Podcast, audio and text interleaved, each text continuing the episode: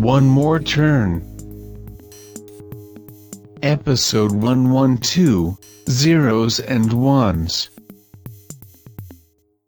Don't you think you've had enough? I'll tell you when I know I had enough to drink, thank you.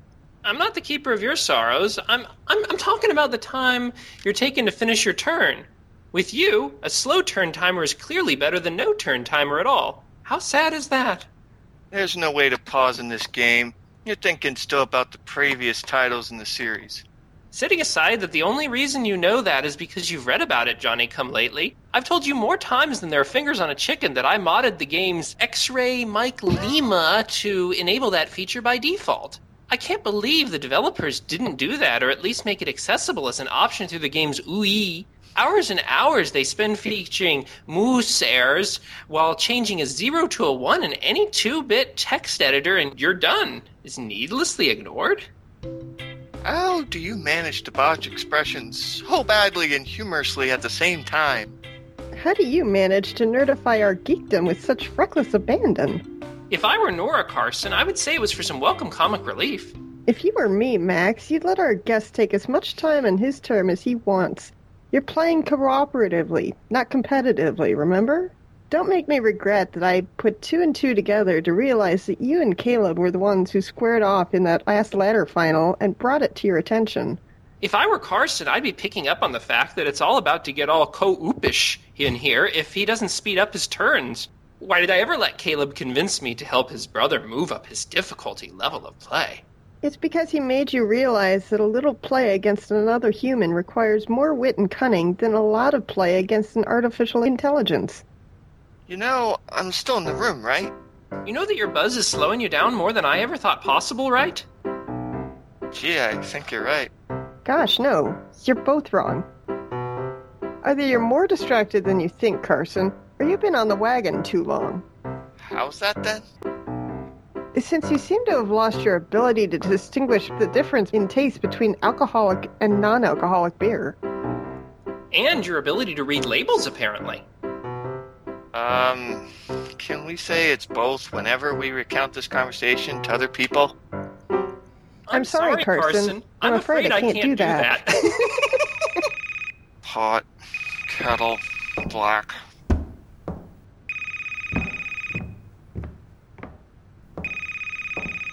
Yellow. Max's laser removal. This is Nora. Why does she never say that? We're at work, not in our apartment. Maybe she recognizes the caller ID and knows it's okay to be casual in answering? Eh, casual. This coming from a guy who wears a tie voluntarily to the office he owns every day, even on weekends. Even weekends? Try especially weekends. It's that kind of positive passive reinforcement for weekdays that is especially needed with the likes of Caleb around. To be clear, your neck and tie has been playing turn based strategy games on our computers more than it's been programming at computers in your office lately. Nora's been on me to tiptoe around this, but since I've already said too much, I, I I'll say some more. Caleb's been picking up the slack to keep your company afloat, and I don't even think he knows how to bend. I don't even see you carrying your cell phone anymore. Oh, some cost saving measure Caleb concocted. Something about loose batteries being an omen for loose change and the like, I think. Do you hear yourself? When I listen to my voicemail greeting playback, I do. Carson. Okay, okay. At least I used to before Caleb canceled the service to save a nickel. Look, I know I'm pretty new in your friend department, but even you must see the writing on the wall when it's your brother who not only sped past financial responsibility, but drove himself to financial frugality. On purpose?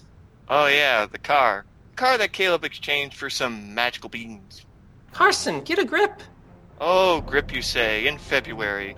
I just finished making the last payment on the winter. Are you? Heck, is Nora really sure she's been serving you non alcoholic beer? You're getting loopier than a loon. Carson, your brother is babbling on, laced with profanities at a speed that would make an auctioneer's head spin and a sailor's jaw detach. All I've been able to gather is that he's made an ass of himself.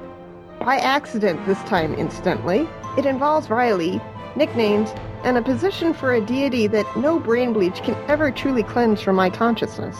Caleb?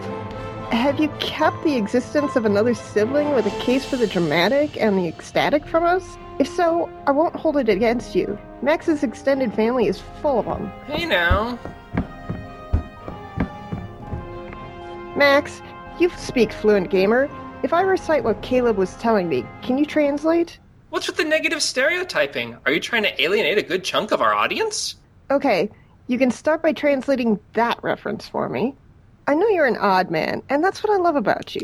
But just now you've become particularly odd, and I don't like that about you.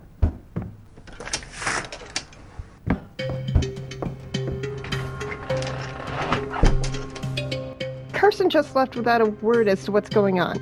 Can you believe that? I know. He opened his fourth beer, took a couple of sips, and left it here. If That's all he was going to drink. He could have at least poured a little into a glass so he could serve the rest to someone later. Did you give him your financial responsibility to financial frugality analogy? I refuse to answer on the grounds that this is not really.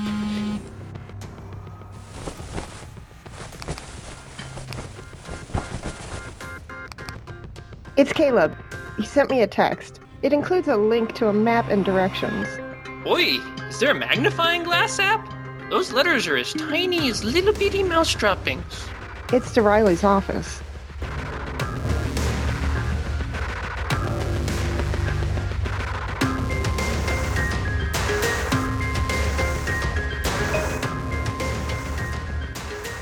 One More Turn. Written and created by Daniel Dan Q. Quick. Edited by Andrew Fuzzy Fractal 42 and Dark Cloud. Directed and produced by Daniel Dan Q. Quick. Episode 112 Zeros and Ones. Characters in order of appearance. Max voiced by Dark Cloud, Carson voiced by Scott, Alpha Shard, Dirk, Nora voiced by Heather, Pawprint 42, Moots.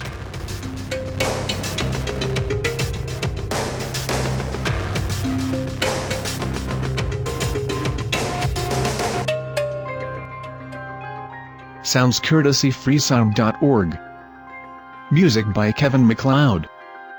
Visit the official One More Turn website at onemoreturn.net. Copyright Civilized Communication at civcom.net.